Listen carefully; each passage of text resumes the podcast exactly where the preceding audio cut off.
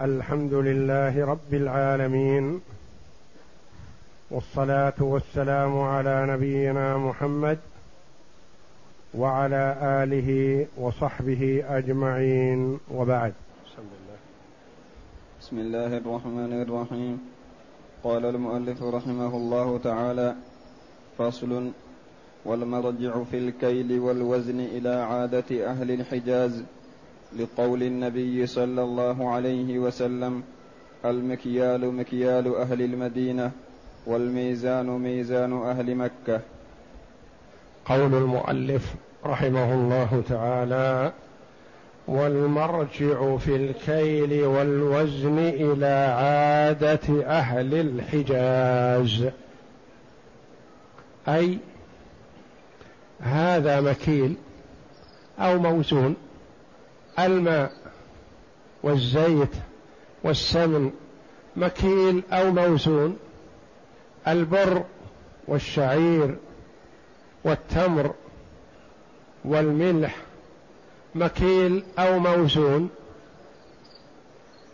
الذهب والفضة والحديد والنحاس والنيكل وسائر المعادن مكيل أو موزون. نرى القمح مثلا يكال ويوزن.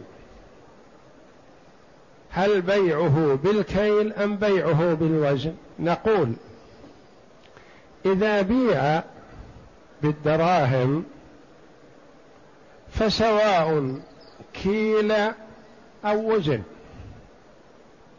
وإذا بيع الزيت بالدراهم فسواء كيل أو وزن لا حرج.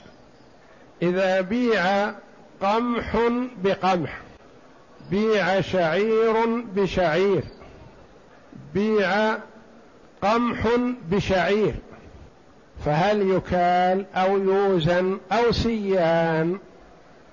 نقول لا.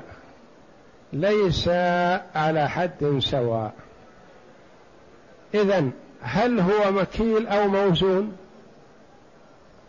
نقول كيلو قمح أو كيلو أو صاع قمح. نقول نرجع لأهل مكة والمدينة. هل القمح مكيل أو موزون؟ يقولون القمح مكيل. لأن الصدقة قدرت بخمسة أوسق والوسق ستون صاعا فهو مكيل. الشعير كذلك التمر كذلك لا زكاة فيما دون خمسة أوسق من التمر. فإذا بيع تمر بتمر فلا بد من أن يباع كيلا ولا يباع وزنا.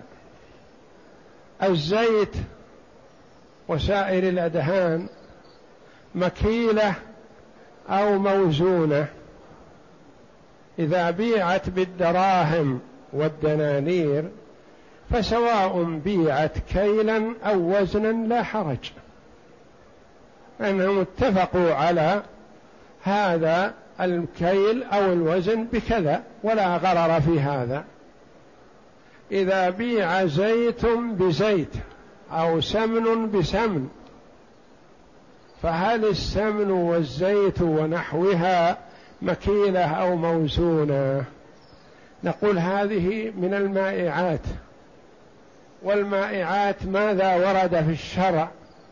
كان النبي صلى الله عليه وسلم يتوضأ بالمد ويغتسل بالصاع. اذا المائعات مكيلة وليست موزونة. قدر وضوء النبي صلى الله عليه وسلم بالمد والمد هو ملء كفي الرجل معتدل الخلقة مرة واحدة. هكذا. هذا مد يتوضأ به النبي صلى الله عليه وسلم. ويغتسل بالصاع. الاغتسال بالصاع. والصاع أربعة أمداد. أربع حفنات يغتسل به النبي صلى الله عليه وسلم وضوءا واغتسالا كاملين. اذا المائعات مكيلة. فإذا بيع زيت بزيت أو سمن بسمن فلا بد أن يباع بالكيل بمكيال. فأي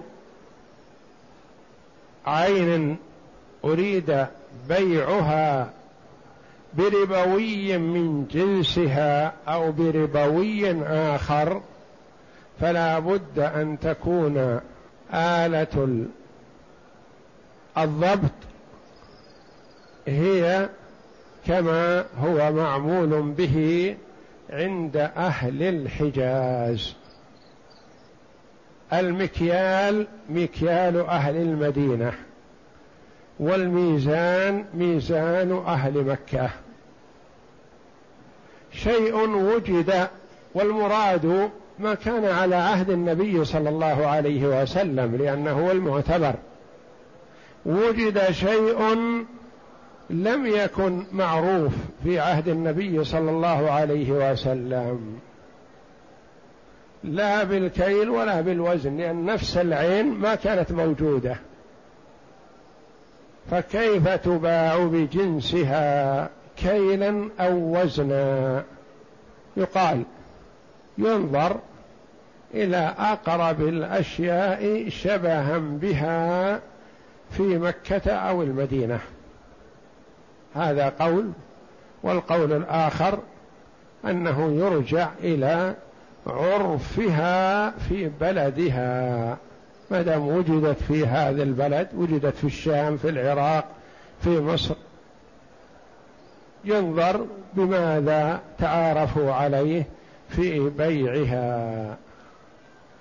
لقول النبي صلى الله عليه وسلم المكيال مكيال أهل المدينة والميزان ميزان أهل مكة. وسواء كان المكيال مثلا صغير أو كبير. المهم أن يكون بيع هذه العين بجنسها كيلا لا وزنا. والعين الأخرى التي هي موزونة مثل الذهب والفضة والحديد وسائر المعادن. هذه موزونة ما يدخلها ما ما تسلح في المكيال فهي موزونة. فتباع إذا بيعت بجنسها تباع وزنا.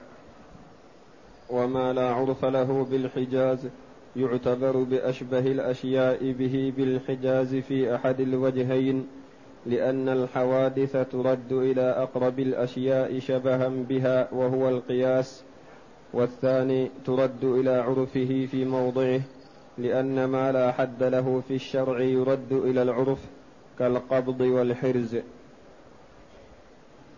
وما لا عرف له بالحجاز يعتبر بأشبه الأشياء إليه بالحجاز. افرض مثلا حب ما كان موجود هذا الحب في الحجاز في عهد النبي صلى الله عليه وسلم.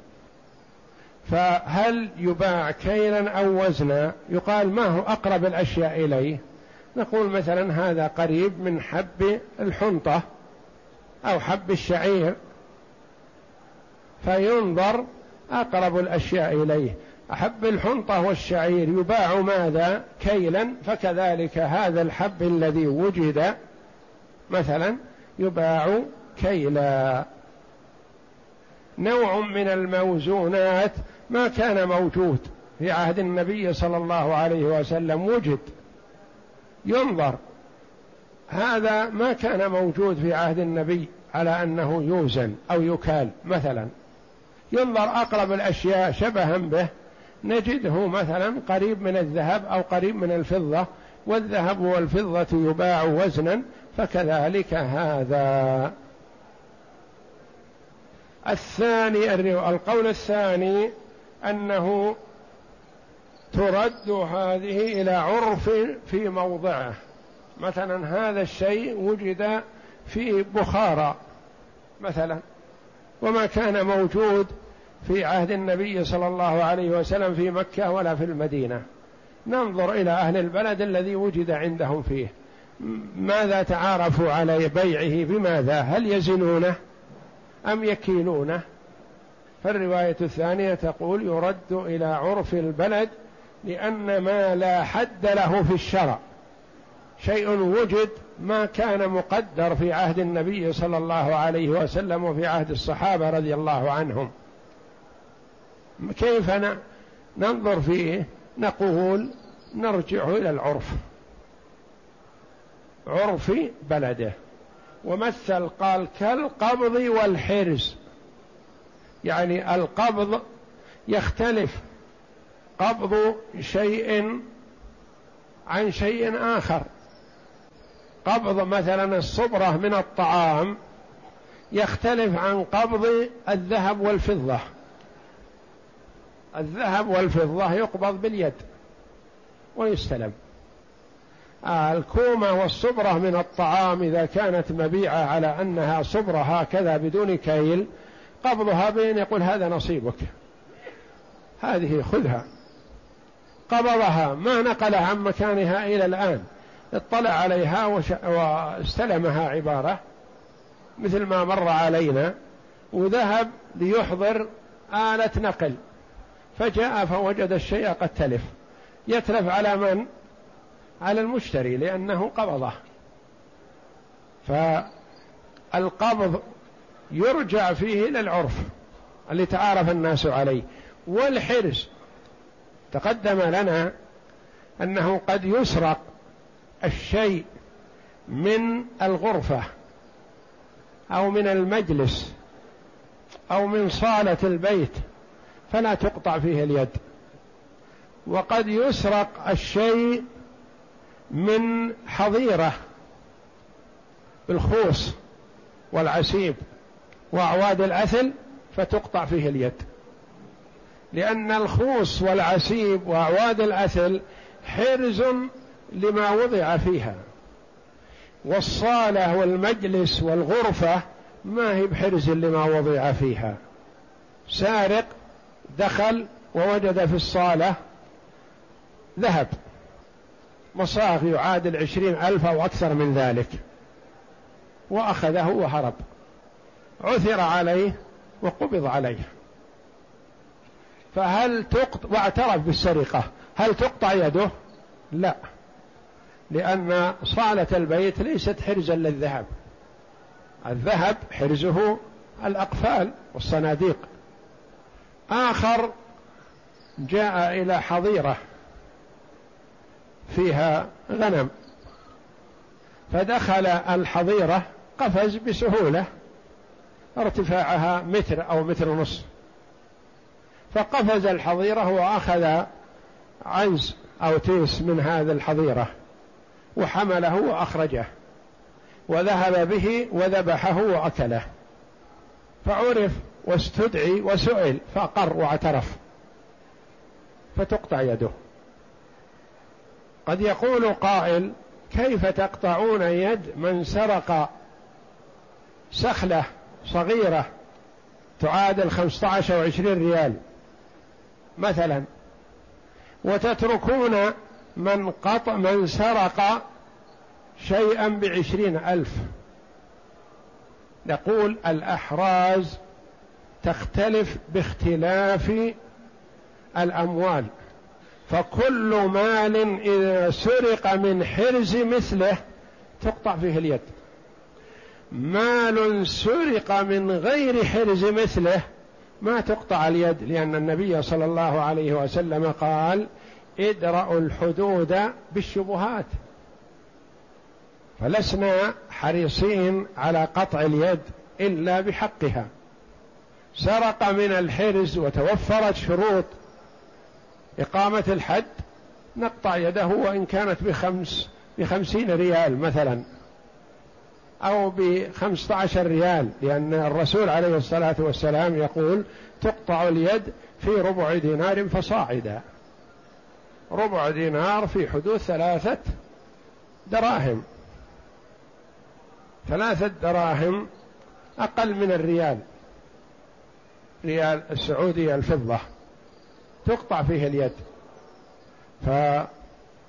فالحرز يرجع فيه إلى العرف وما تعارف عليه الناس. قد يكون في وقت من الأوقات مثلا حظيرة الغنم هذه ليست بحرز فلا تقطع اليد. فالحرز يختلف باختلاف انتشار الأمن من عدمه. وقوة السلطان من عدمه له دخل. قد يكون حرز اليوم حظيرة الغنم لاستتباب الأمن والحمد لله وإقامة الحدود فتكون حظيرة الغنم حرز. قد تكون فيما مضى مثلا اللي يضع الغنم في الحظيرة يكون مفرط لأنها ليست بحرز. السراق كثير والأمن مضعضع مثلا. ف فاختلاف باختلاف الأزمنة يختلف الحرص. وكذلك القابض.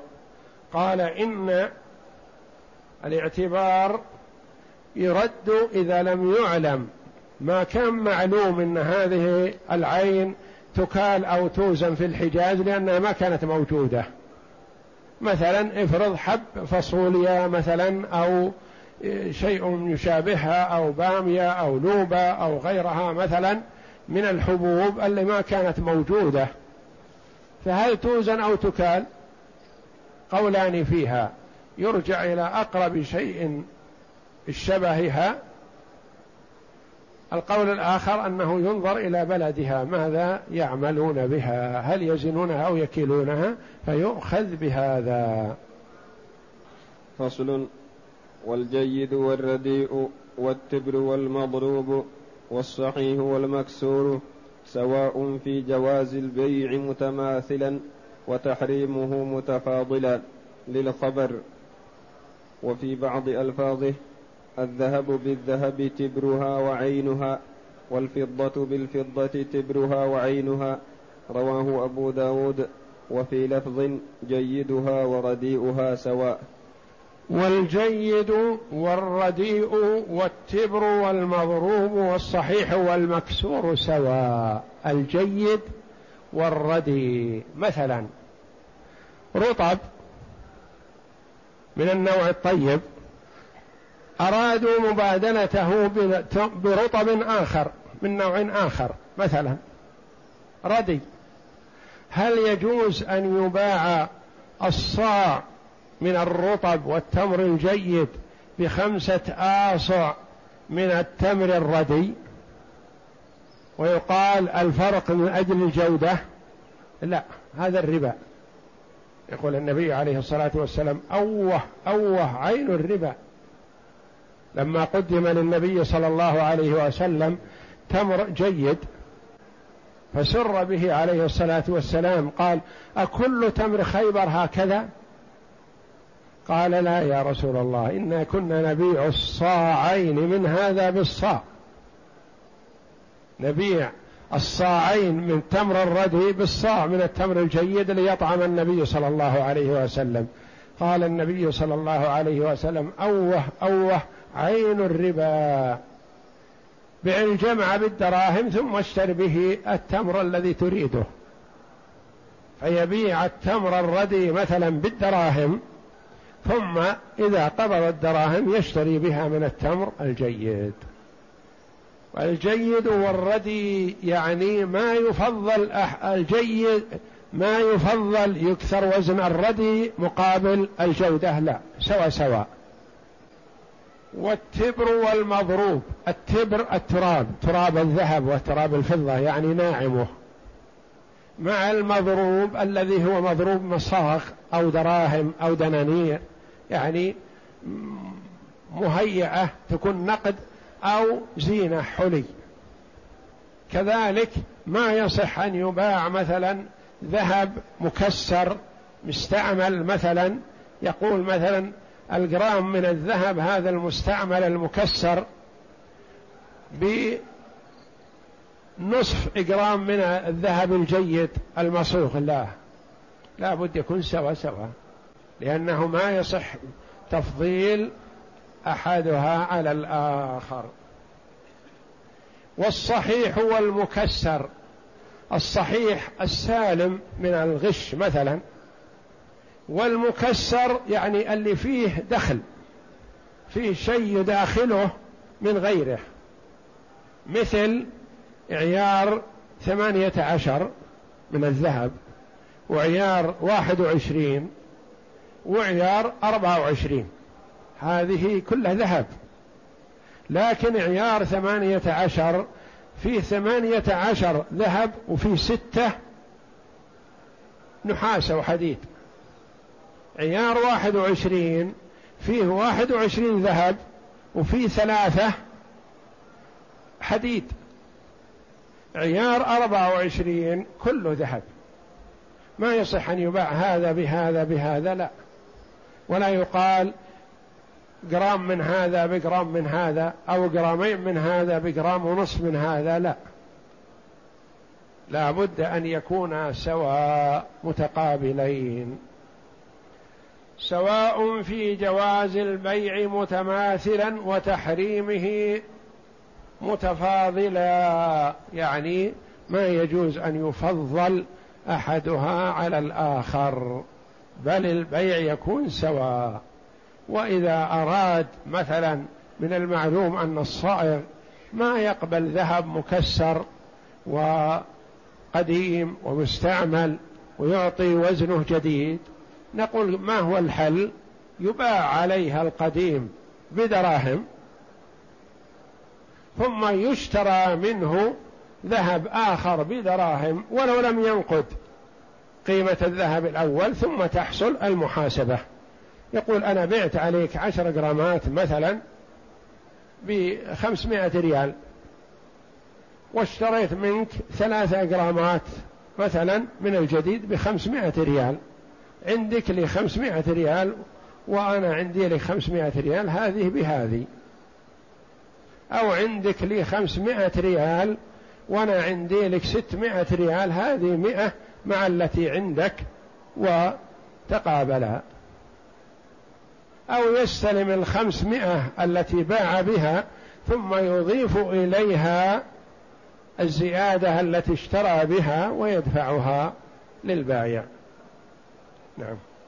وفي بعض ألفاظه ألفاظ الحديث الذهب بالذهب تبرها وعينها. التبر قلنا المكسر أو التراب أو المطحون ونحوه. والعين التي هي جامدة صافية. والفضة بالفضة تبرها وعينها رواه أبو داود. وفي لفظ جيدها ورديئها سواء. فصل ولا يحرم التفاضل إلا في الجنس الواحد للخبر والإجماع. ولا يحرم التفاضل إلا في الجنس الواحد. ذهب بذهب يحرم التفاضل. ذهب بفضة ما يحرم التفاضل. تشتري مثلا إجرام ذهب بإجرامين أو ثلاثة أو أربعة من الفضة. بس يشترط أن يكون يدا بيد. تشتري مثلا صاعين من الشعير بصاع من البر. لا بأس لأنهما جنسان. بشرط أن يكون يدا بيد. إلا في الجنس الواحد للخبر للحديث المتقدم. البر بالبر والشعير بالشعير إلى آخره. والإجماع إجماع العلماء على أنه يحرم التفاضل في الجنس الواحد ولا يحرم التفاضل بين الجنسين. تشتري صاعين تمر مثلا بصاع من البر أو تشتري صاعين من التمر بثلاثة آصع من الشعير. وهكذا. وكل شيئين اتفقا في الاسم الخاص من أصل الخلقة فهما جنس كأنواع التمر وأنواع البر. وإن اختلفا في الاسم من أصل الخلقة فهما جنسان كالستة المذكورة في الخبر. وكل شيئين اتفقا في الاسم الخاص من أصل الخلقة فهما جنس. التمر جنس واحد. فيه ما هو الصاع منه بعشرين ريال. وفيه منه ما هو الصاع بريالين مثلا. هما جنس واحد. ما يجوز بيع أحدهما بالآخر متفاضلا. ما يجوز بيع صاع تمر من التمر الجيد بثلاثة آصع من التمر الردي لأن هذا كما قال النبي صلى الله عليه وسلم أوه أوه عين الربا. قد يقول قائل مثلا التمر فيه تفاوت عظيم فيه ما هو الصاع منه بعشرين وثلاثين ريال وفيه منه ما هو الصاع بريال وريالين. نبيع هذا بهذا نقول نعم. ما يجوز التفاضل لأن كلها تمر. يقول لها أسماء متعددة أسماء كثيرة مثلا نقول وإن كان لأنه يشملها اسم واحد اسم التمر. وإن تعددت الأنواع مثلا كلها يشملها اسم واحد. كذلك البر. البر أنواع كثيرة مثلا منه ما هو جيد ومنه ما هو ردي ومنه ما هو متين وحبته ثقيلة ومنه ما هو خفيف. كله واحد. ما يجوز يباع بعضه ببعض متفاضلا لأنه يعتبر جنس واحد بر. جنس بجنس يعتبر جنسان لا بأس بالتفاضل.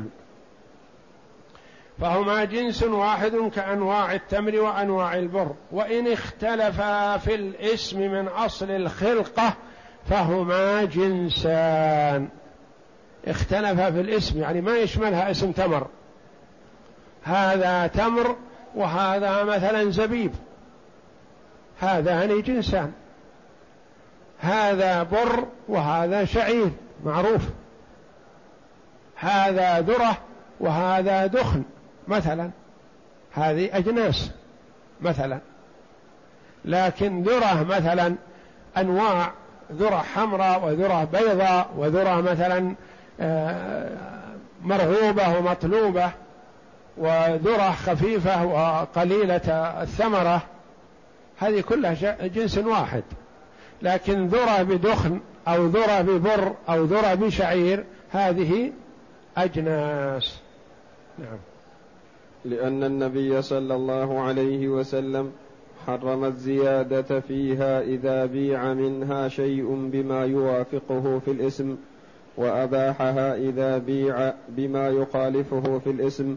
قال فيه التفاضل سواء بسواء يدا بيد والشعير بالشعير. قد يكون الشعير مثلا أنواع كثيرة فكله يعتبر جنس واحد. البر جنس واحد. ما دام يشملها اسم كلمة بر كلمة شعير كلمة رز مثلا الرز أنواع كثيرة ومتعددة ومتفاوتة لكن كلها يشملها اسم رز. فما يباع بعضها ببعض متفاضلا. لأن النبي صلى الله عليه وسلم حرم الزيادة فيها إذا بيع منها شيء بما يوافقه في الاسم. فالرز بالرز مثلا رز يساوي الكيلو مثلا عشرة وأكثر ورز يساوي الكيلو ريال واحد وهكذا. فكلها جنس واحد ما يصح أن يباع متفاضلا. فدل على أن ما اتفقا في الاسم جنس وما اختلفا فيه جنسان. إذا اتفقا في الاسم كالبر والتمر والزبيب فهما جنس واحد. وإذا اختلفا تمر بزبيب بر بشعير فهما جنسان. نعم.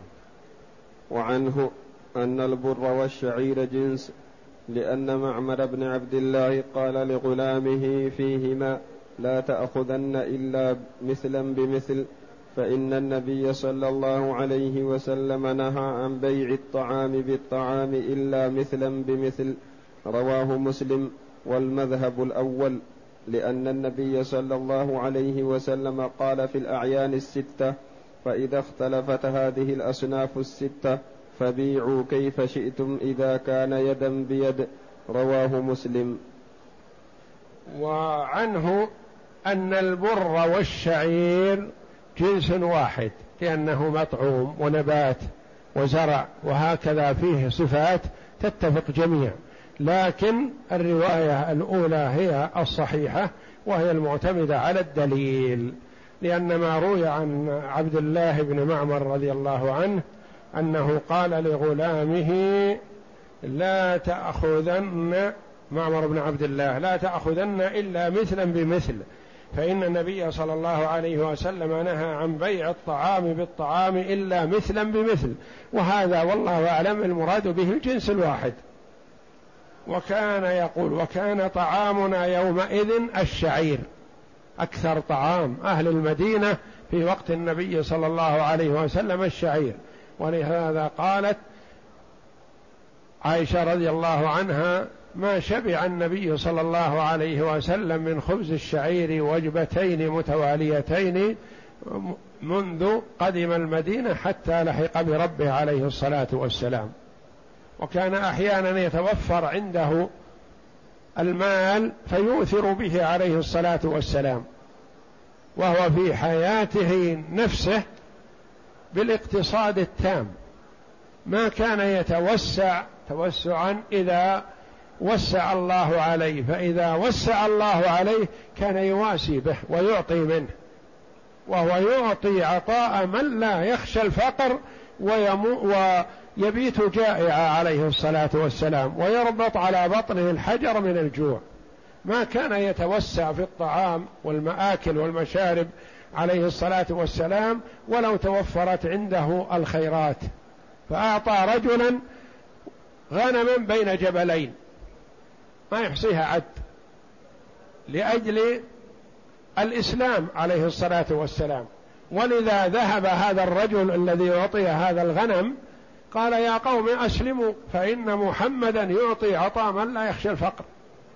وأعطى رجلا مئة من الإبل ثم طمع في زيادة فأعطاه مئة ثانية ثم طمع في زيادة فأعطاه ثلاثمائة. ثلاثمائة من الإبل عطية واحدة عليه الصلاة والسلام وهو يربط على بطنه الحجر من الجوع عليه الصلاة والسلام. العطاء يعطي عطاء جزيل من أجل الإسلام والتأليف. وقد يزهد في المال الكثير للدعوة إلى الإسلام عليه الصلاة والسلام كما أعتق ثمامة ابن عثال وهو يقول إن كنت تريد المال فاطلب ما شئت. لما أسره الصحابة رضي الله عنهم وأتوا به إلى النبي صلى الله عليه وسلم وربطه في سارية المسجد والنبي صلى الله عليه وسلم يمر عليه خلال ثلاثة أيام يقول ما وراءك يا ثمامة؟ يدعوه إلى الإسلام. فيقول إن تقتل تقتل ذا دم. وإن تمنن تمنن على شاكر وإن تريد المال فاطلب ما شئت. تعطى. ما طلب منه المال عليه الصلاة والسلام ولا قتله وإنما من عليه. قال أطلقوا سراحه. خليه يروح. فذهب رضي الله عنه إلى ناحية من نواحي المدينة واغتسل وجاء إلى النبي صلى الله عليه وسلم وقال أشهد أن لا إله إلا الله وأشهد أن محمدا عبده ورسوله. فقال له النبي صلى الله عليه وسلم ما منعك خلال ثلاثة أيام؟ الرسول يمر عليه ثلاثة أيام وهو يدعوه إلى الإسلام ويقول له هذا الجواب يقول ما عندي غيره. إن تمن تمن على شاكر وإن تقتل تقتل ذا دم لأنه له سوابق في القتل. وإن تطلب المال اطلب ما شئت لأنه أمير منطقة اليمامة كلها. يفتدون بكل ما يملكون. فأعتقه النبي صلى الله عليه وسلم ولم يأخذ منه حبة حنطة واحدة عليه الصلاة والسلام. فقال كره أن يسلم وهو مربوط رضي الله عنه. ثم استأذن من النبي صلى الله عليه وسلم في العمرة وذهب إلى قريش وأعلمهم وأعلن إسلامه رضي الله عنه. وأرادوا الفتك به قال عقلاءهم لا تتعرضوا له إن تعرضتموه ما أتاكم من الميرة شيء. ثم نادى في نوادي قريش وقال والله لا يأتيكم تمرة ولا حبة من اليمامة إلا بعدما يأذن النبي صلى الله عليه وسلم. فالرسول عليه الصلاة والسلام لا ينظر في مصلحة الإسلام والمسلمين إلى مال ولا إلى عرض من أعراض الدنيا. يقول والمذهب الأول يعني المقدم في المذهب هو القول الأول بأن البر والشعير جنسان والتمر مثلا والزبيب جنسان والذهب والفضة جنسان وهكذا. لأن النبي صلى الله عليه وسلم قال في الأعيان الستة فإذا اختلفت هذه الأصناف فبيعوا كيف شئتم إذا كان يدا بيد. يعني اختلف بر وشعير اختلفا بيعوا كيف شئتم. صاع من البر بخمسة آصع من الشعير بشرط واحد وهو أن يكون يدا بيد. وقال لا بأس ببيع البر بالشعير. والشعير أكثرهما يدا بيد رواه أبو داود وحديث معمر. وهذا نص في أنه يباع البر بالشعير والشعير أكثر لأن الشعير أرخص وأقل فائدة من البر. وحديث, وحديث معمر لا بد فيه من إضمار الجنس الواحد. يعني إذا كان جنس واحد أما بيع جنسين فلا يلزم التساوي. والله أعلم. وصلى الله وسلم وبارك على عبده ورسول نبينا محمد وعلى آله وصحبه أجمعين.